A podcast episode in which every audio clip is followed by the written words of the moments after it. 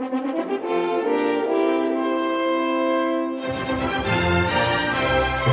dear listeners, and welcome to Deutsche Grammophon's international podcast series. I'm Sarah Willis, and I just love podcasting with the Yellow Label's star studded cast of musicians. My guest today has just released his fifth album for Deutsche Grammophon.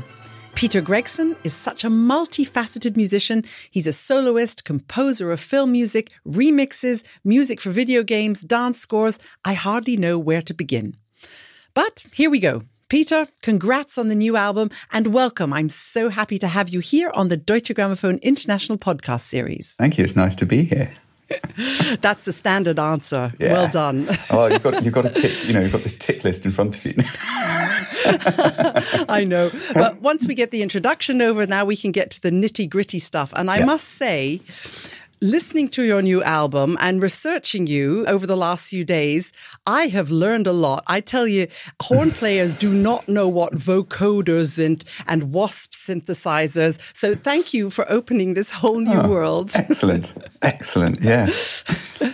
But the main thing is that we explain to our wonderful podcast listeners mm. what your new album is all about.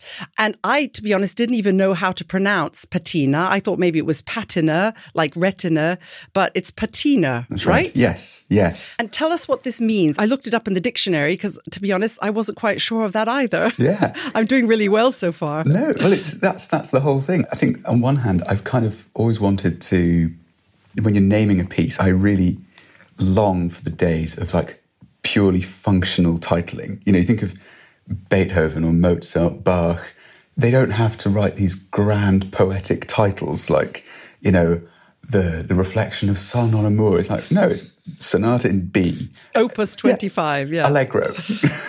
you know, and you know where you stand with an allegro.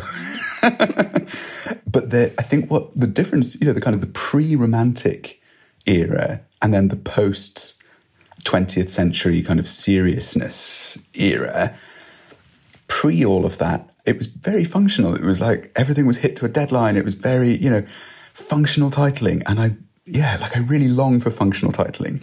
And then, you know, the sort of romantic tone poem, the, the sort of lyric thing happens. And then, and then it gets a bit more serious again through the 20th century, the sort of second Viennese school and then and then we've come out the other side into this sort of hybrid of you know sort of the expectation of obtuse or, or really complex titlings. So whether it's to tell people what to think or not to tell them what to think but make them think that you're being told what to think and how to feel and all but you know kind of little sort of micro poem titles. And and I just I really like things that don't tell you what to you know tell you what it is. And so patina, the patina of something is the basically the the wearing of life on an object. So in, in a kind of chemical sense, the patina of copper is when copper oxidizes, right? So you think of you know buildings which have got a kind of copper exterior and then yeah french french horns do the same yeah thing. exactly. And they get that lovely green kind of rust. Lovely. Yeah. Goes all over your hands oh i'm sure well. yeah. So i wrote a, an album about the rust on a horn. No um but it's that. That's your next one. Yeah. that's part two. Yeah exactly.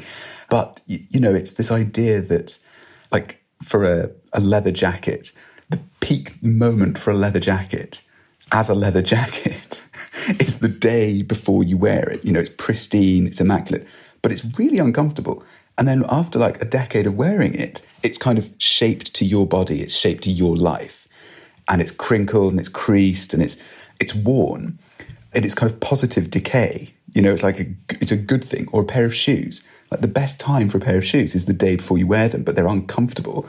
You have to wear them a lot, and then they they're, they're peak comfort. You know, and I feel like at the moment, you know, we live in this age of sort of Instagram perfection. Everything's got to be pristine all the time. You're like, well, that's not real. That's not human. It's not something you can easily relate to. You know, you think of as humans, we age, we decay, we, you know, we get grey hairs or we, you know, we, our faces change. Everything changes. And that's a positive thing. You know, it's, it's like life. Positive decaying. I like that phrase. Yeah. But, uh, but I think I think it's it's something that is natural and it's human and it's relatable. You know, but if you look at art, twentieth, you know, digital art, whether it's an MP3 or whether it's a, a film on screen, there's no impact on the relationship with it. You know, so if you listen to a, a vinyl a million times, it's going to decay, it's going to get pops and crackles, and it's wear down. A tape will do the same. An MP3 listened to a billion times is still just as minty box fresh as it was if you only listen to it once. And that I feel is a it's a at a certain level it's quite a complex relationship that you you know how do you relate to something that doesn't age? How do you relate to something that doesn't decay? How do you relate to something that doesn't kind of have a life cycle? And I wanted to write this album to, I mean, obviously it doesn't actually physically decay as you listen to it. I mean, that would be really cool, but it doesn't. But it, I wanted the sounds on the album to have a texture. I didn't want it to sound like, you know, the, the sound of a recorded cello halfway back in a concert hall, very polished and kind of silky smooth and everything rounded off the edges. And, you know, I wanted it to sound like it is here, you know, with the microphone right up close and all the scuffs and scrapes of the, the bow on the string. And yeah, the, the kind of age, the sound having a kind of a life. So you decayed it before it could decay itself by the sounds of things. Yeah, well, decay sounds so negative, but I, I know what you mean. You're trying to make it so it's like making it accessible, having sounds that we recognize. I even heard what's in there, a vacuum cleaner or something. uh, um, probably, probably a very expensive synthesizer, but yeah, they sound. yeah, but there's one. Well, but you said in, in one of the interviews I heard you speak about it is that you like it when some outside sounds yeah. get mixed up in your yeah. music. Yeah. So actually, there's um, one of the studios that we recorded. So I, I go through this sort of lengthy process of what's called reamping. So you know, I write music with quite a lot of synthesizers or, or, electronic elements. And, and, you know, normally you plug them in straight into the computer or the recording stuff. And they're electronic or they're you know analog synthesizers, but with your performing hat on, you you play differently in a different space. You know, if you're in a small room, you play differently, you respond differently to, to your instrument in a, in a different room. And so I've been reamping synthesizers since just before this Bach Recomposed record, my first with DG, which is basically playing synthesizers in big, big recording studios and recording them as if they are acoustic instruments. And the sounds interact, you know, all the kind of sound waves and everything interact with all the other sounds. And they stop being analog synthesizers and they become kind of acoustic synthesizers. You know, they, you play them differently, the sound changes. And one of the elements of that is, you know, you end up opening yourself to car horns or, you know, ambulances going past yeah, the opening of, I think it's over the last single that came out before the record was released. At the very beginning, there's a, I think it's like an articulating lorry or something, some big kind of, which happens to be. You, you, get that on some recordings. It's usually the the, the artist's tummy or yeah. something.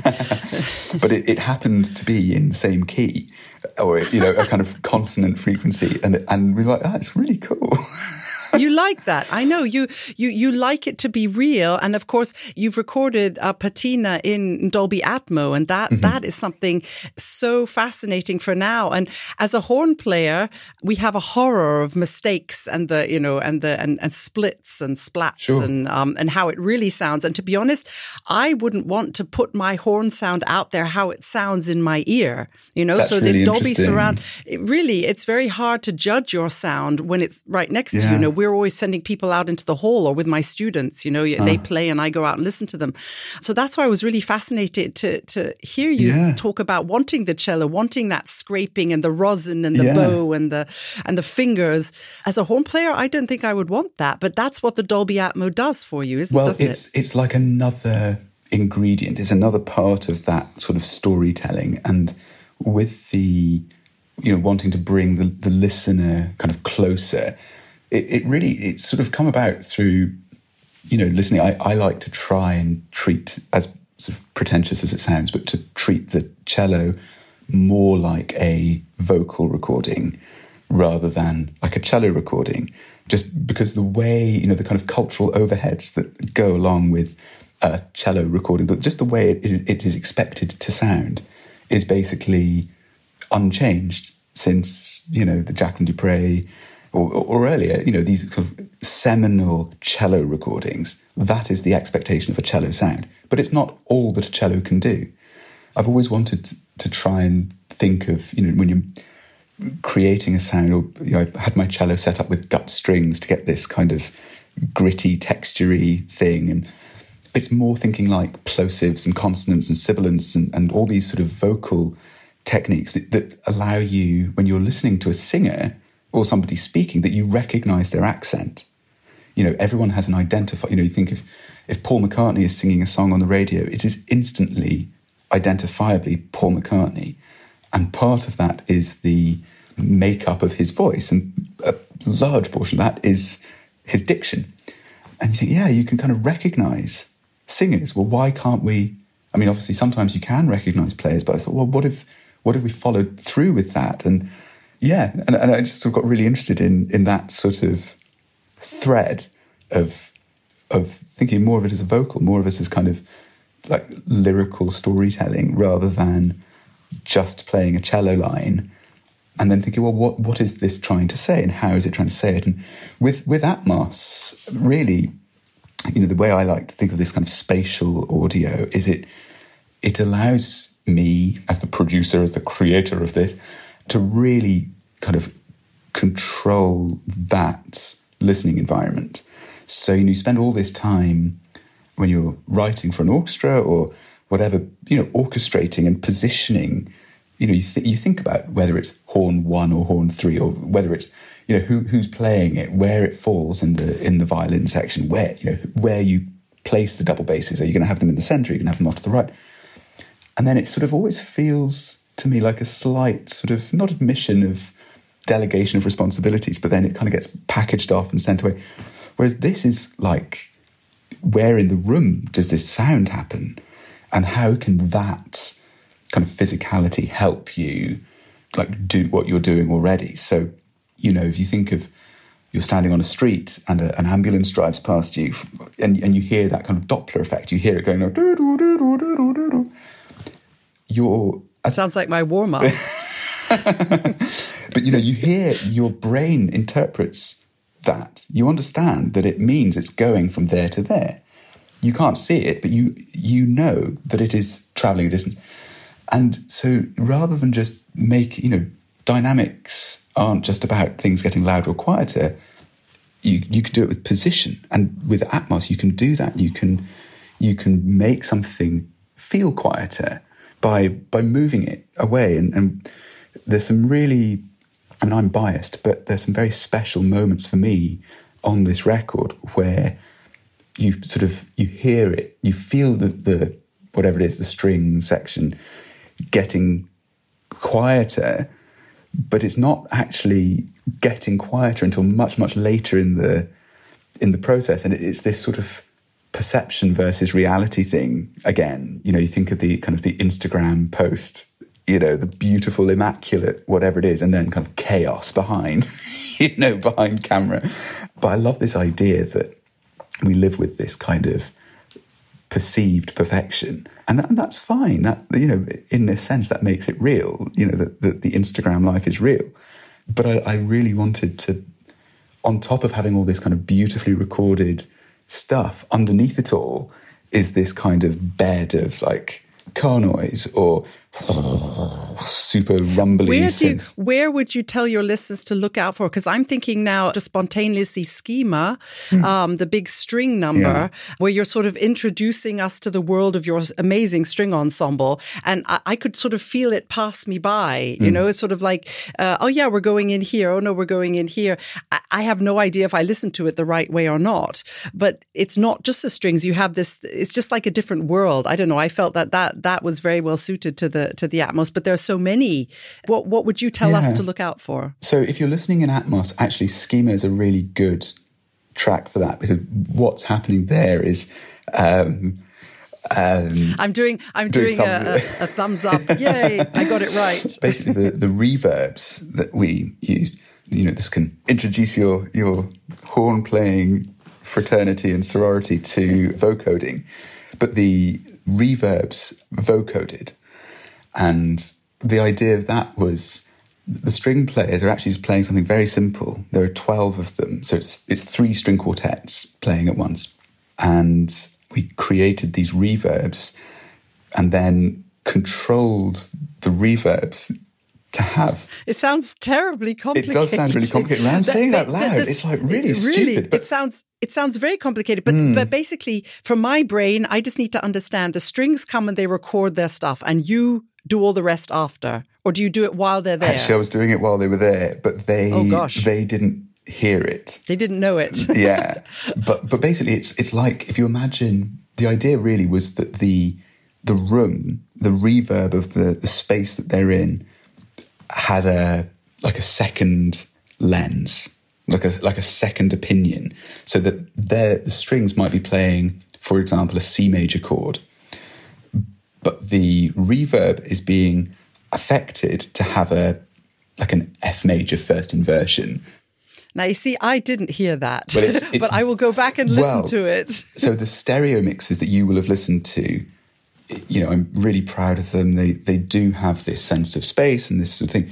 But in the in the spatial mixes, the the Atmos mixes, it's physically a separate space. So the these kind of opinion reverbs, as as I think we called them, are in the ceiling. So they are they f- they literally float above you, and you get this moment where they the strings will play a chord, and it's a kind of cathartic end of a phrase and then these little kind of blippy, reverby bubble things kind of go in the background.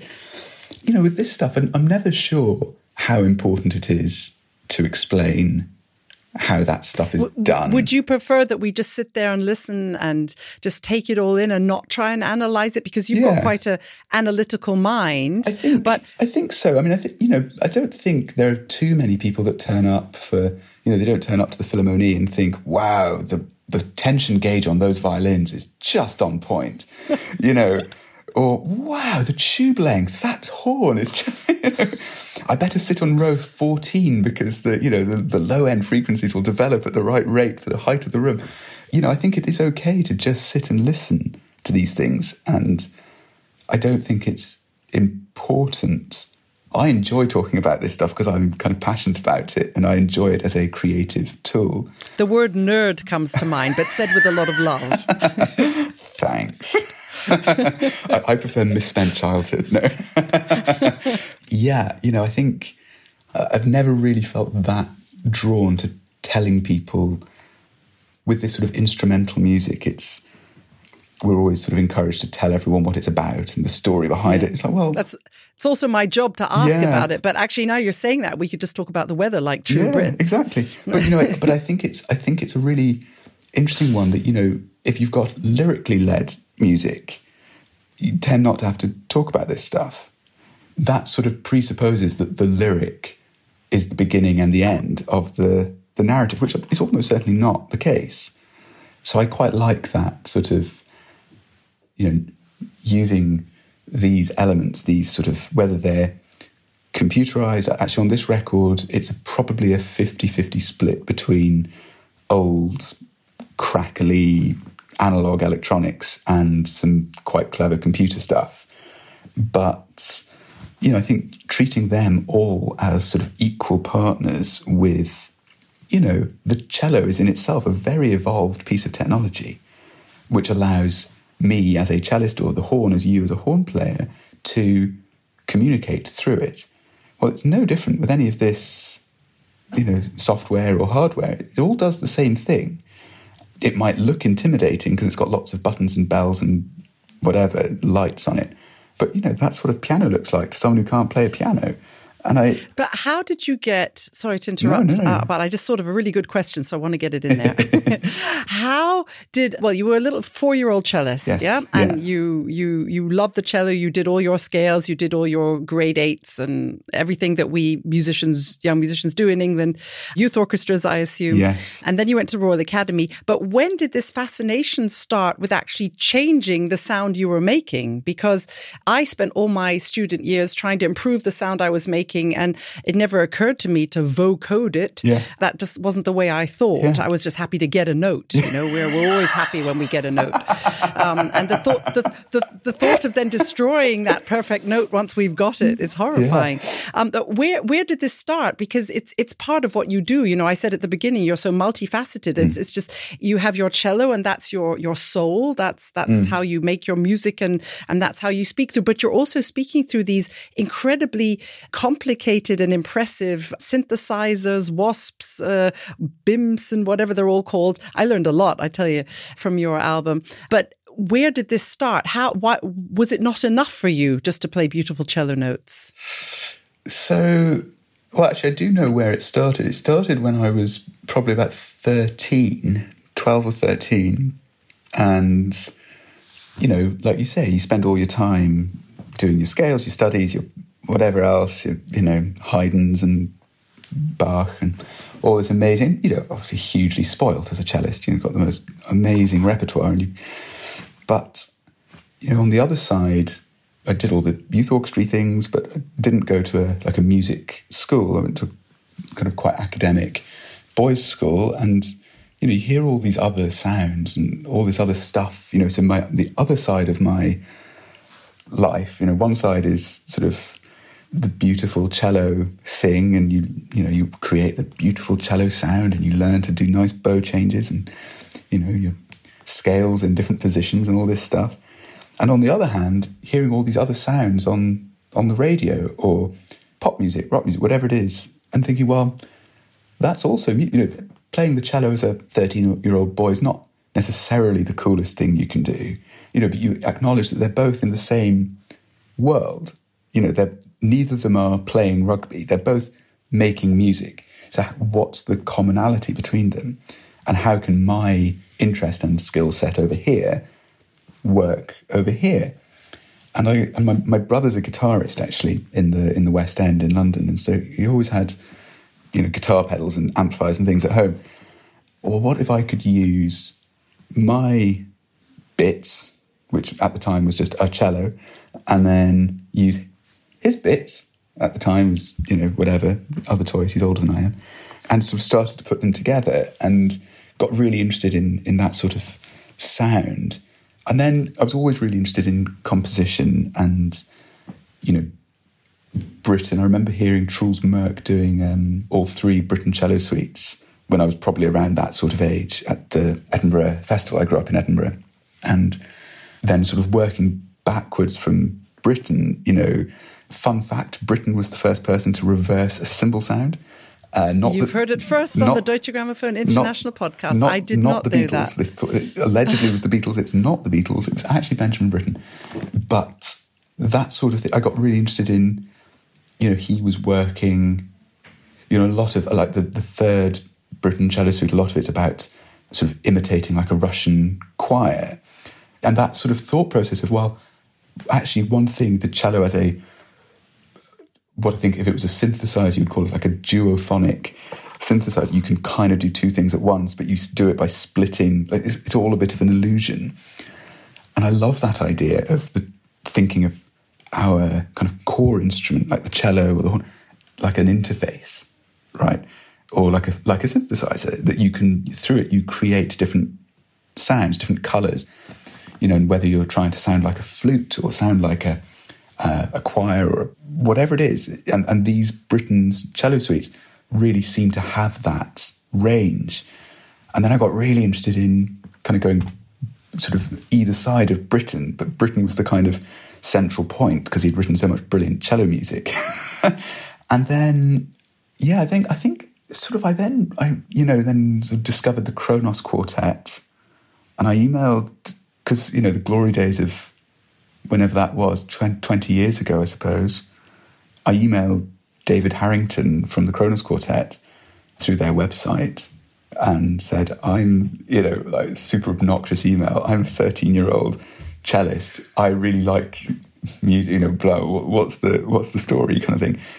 And bless him, he wrote back and he said, Oh, send me your address. When I was your age, the piece that changed my life was Black Angels by George Crumb. And then we started this sort of mini dialogue. And then I got really into the Kronos Quartet, and they were doing all this stuff with like, whether it was actually with electronics or with pre recorded stuff.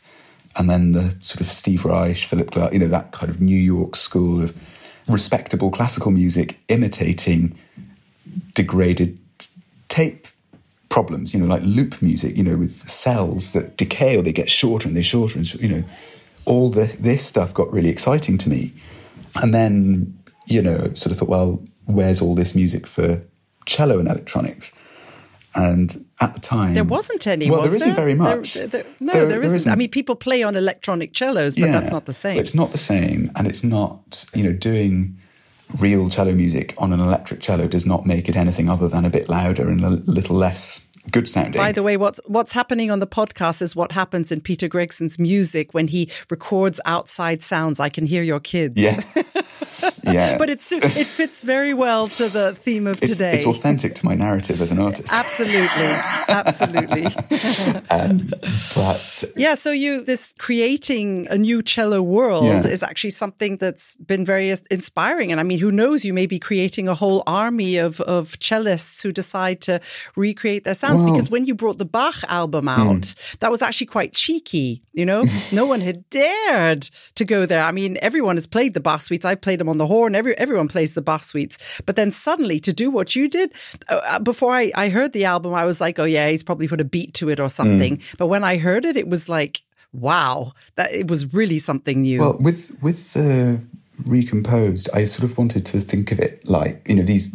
I've, I've read something about them. There's a book I can't remember what it's called, Sacred Manuscripts or something, and it, it talked about these pillars of culture as sculptures, immovable objects, right? And, and I thought, well, that doesn't sit well somehow because people still find their own voice through them. You know, it's not immovable. It might be vast, but it's not something that's obstructive and it's not going to hurt you if it falls over.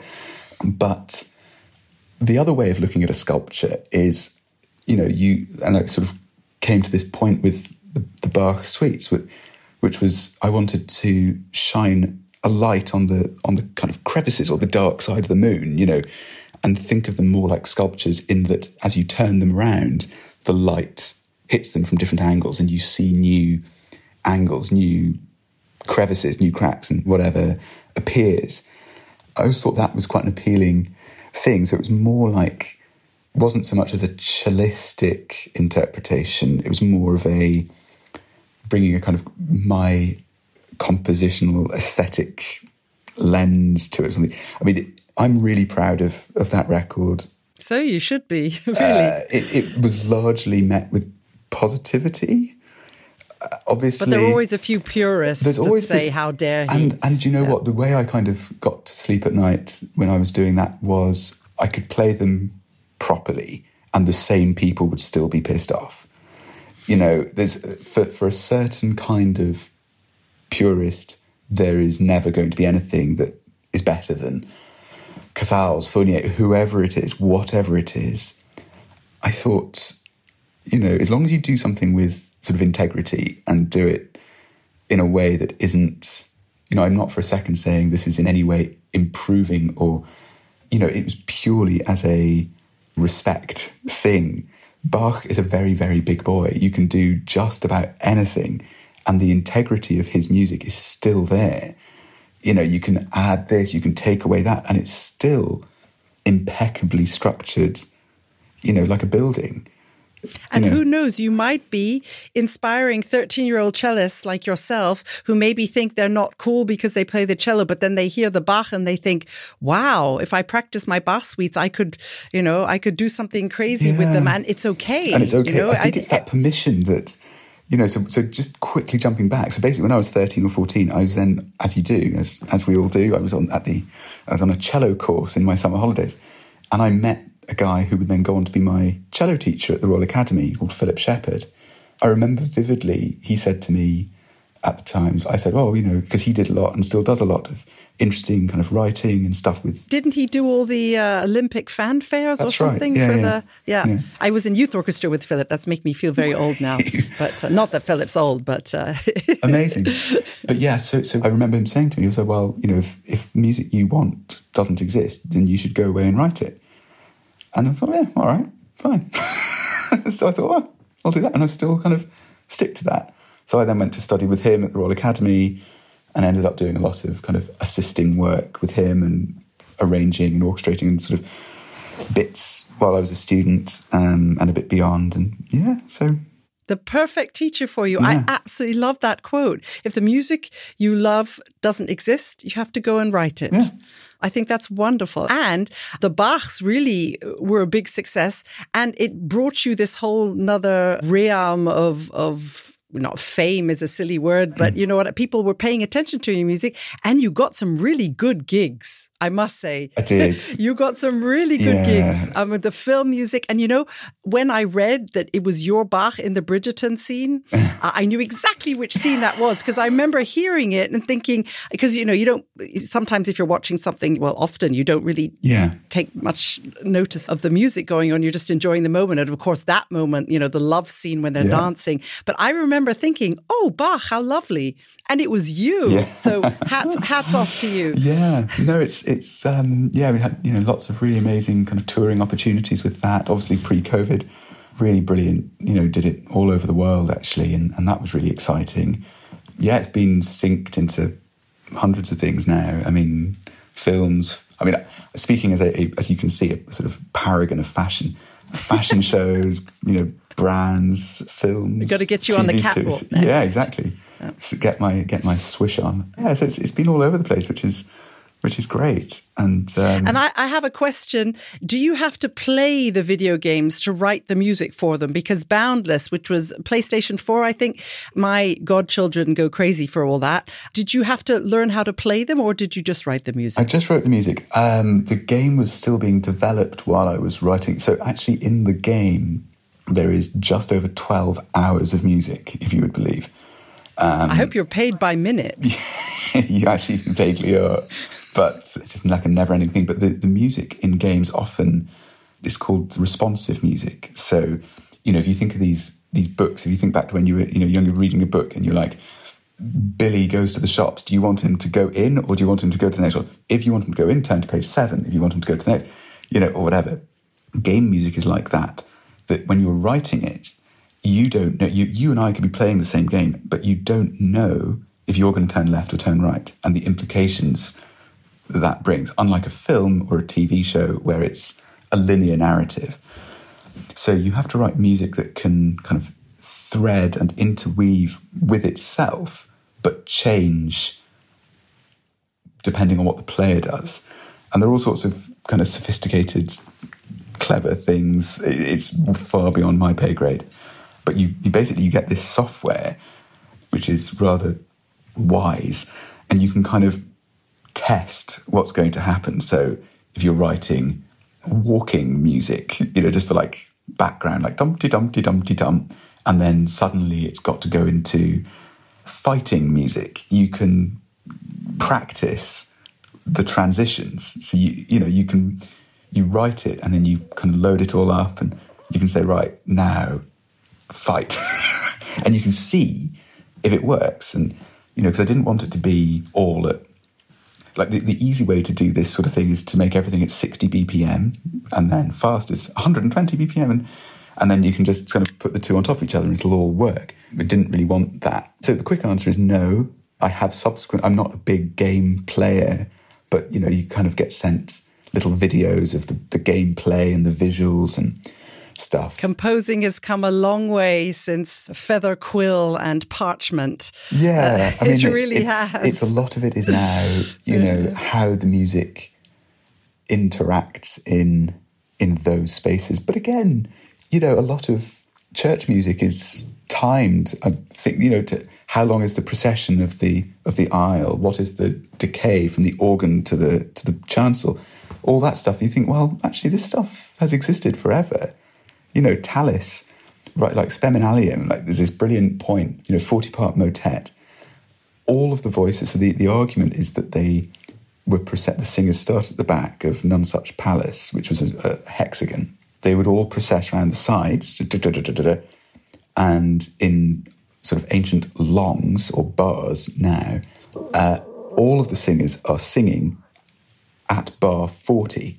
So the argument is that by that point, all 40 singers would have processed into their kind of micro choirs on each of the eight sides of the wall. Well, that's that's like the Thomas Tallis video game. Yeah. If they'd gone the other way or gone through another door, he would have had to, yeah, exactly. had to do an alternative. yeah, yeah. Fascinating. Peter, I could go on for hours and hours with this. We'll have to do another 10 podcasts yeah. uh, together. But um, congrats on the album, Thank on you. Patina. And also, I love the fact you described it as a, as a tapas. You know, it's not a big meat and potatoes where you, you know, you have one and then you finish at the end. It's all these, these incredible little, um, well, not so little. I mean, they're, they're long longer tracks, but everyone is so different. Mm. And uh, I especially love the lullaby for your daughter. That was very touching. It was a nice moment of of, of sort of real calm and and and uh, it was beautiful. Oh, anyway, and I, as a as a mere horn player, I I've learned a lot from your music, and I will continue being a fan and and follow what you do next. And I hope you'll come back on the podcast. Oh, I'd love to. Thank you. Oh, thanks for having me. You have a little horn challenge in in the old days pre-COVID. I would make my guests play my horn and see what would come out. Of course, we can't do that. But my horn challenge to you is put a horn in some of your music. I want to be vocoded. All right. Challenge accepted. That, that's my challenge. Peter Gregson, thank you so much for joining us on the international podcast for Deutsche Grammophon today. And to all our dear listeners, I hope you enjoy the album too and that you can listen however you want, right, Peter? You can listen Absolutely. in spatial sound, you can listen in normal stereo sound, yeah. but we'd love to hear from you what your listening experience is like because uh, it's always great to get feedback, isn't yes. it? Yes, yeah, fantastic. Thank you so much. Goodbye, Peter. See Thanks. you again very soon see in Berlin. Soon. And dear listeners, see you next time on the Deutsche Grammophon International Podcast. Bye bye. Oh, one last thing. If you enjoyed this podcast with Peter and want to stay up to date with future episodes and also listen to some of the fabulous past episodes, do subscribe to this series wherever you listen to your podcasts from. I'm Sarah Willis. That was Peter Gregson. See you next month on the Deutsche Grammophon International Podcast Series.